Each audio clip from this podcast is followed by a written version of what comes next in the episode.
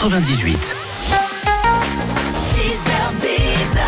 100% réveil, 100% réveil. Il est 9h dans un instant, Boys Gang pour bien démarrer cette nouvelle heure sur 100%. Bonjour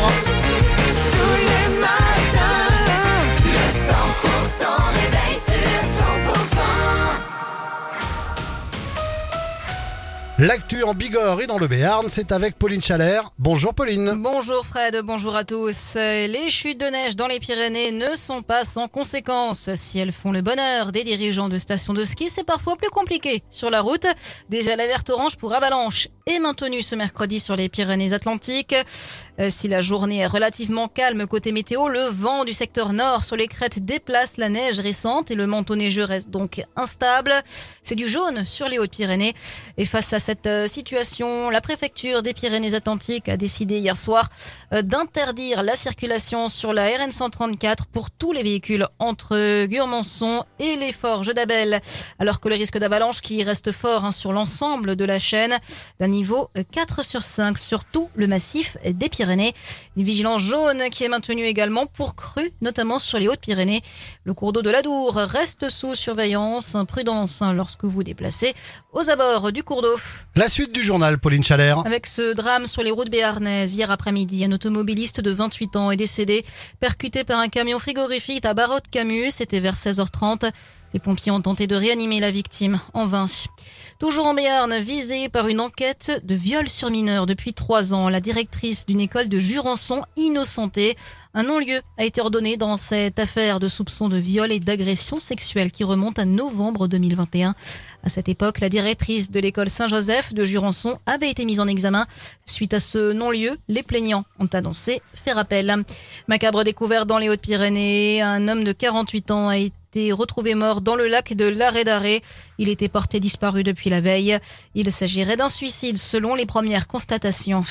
Une entreprise bigourdane relaxée après un accident de travail. L'entreprise Nestadour, située à Loué, a comparu hier devant le tribunal de Tarbes pour blessures involontaires après un accident qui remonte à 2019. L'un des salariés avait été gravement blessé à la main avec une scie à ruban. Au début, l'inspection du travail avait relevé qu'aucune consigne de sécurité ni préconisation d'utilisation n'ont été affichées sur la machine. Finalement, l'entreprise a été mise hors de cause.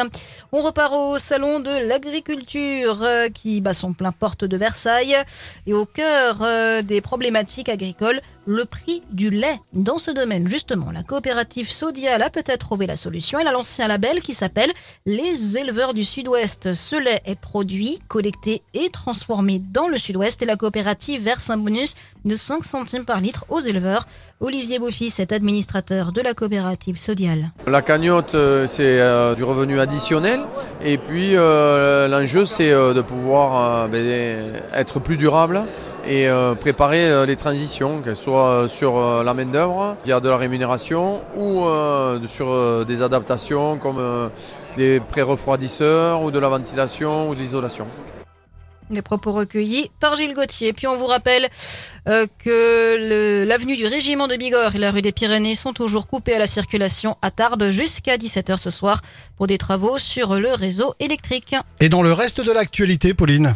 L'inscription de l'IVG dans la Constitution se heurte ce mercredi aux réticences de la droite lors d'un vote indécis au Sénat où certains pourraient tenter de freiner la réforme à défaut d'être suffisamment nombreux pour la rejeter. L'émir du Qatar a signé hier au premier jour de sa visite d'État en France un accord portant sur des engagements d'investissement qatari à hauteur de 10 milliards d'euros dans l'économie française à l'horizon 2030. Joe Biden lui a remporté la primaire démocrate du Michigan mais a été sévèrement sanctionné pour son soutien à Israël dans cet État à forte population musulmane. Et puis football féminin, les Bleus disputent ce soir la finale de la Ligue des Nations féminines contre l'Espagne. Coup d'envoi ce soir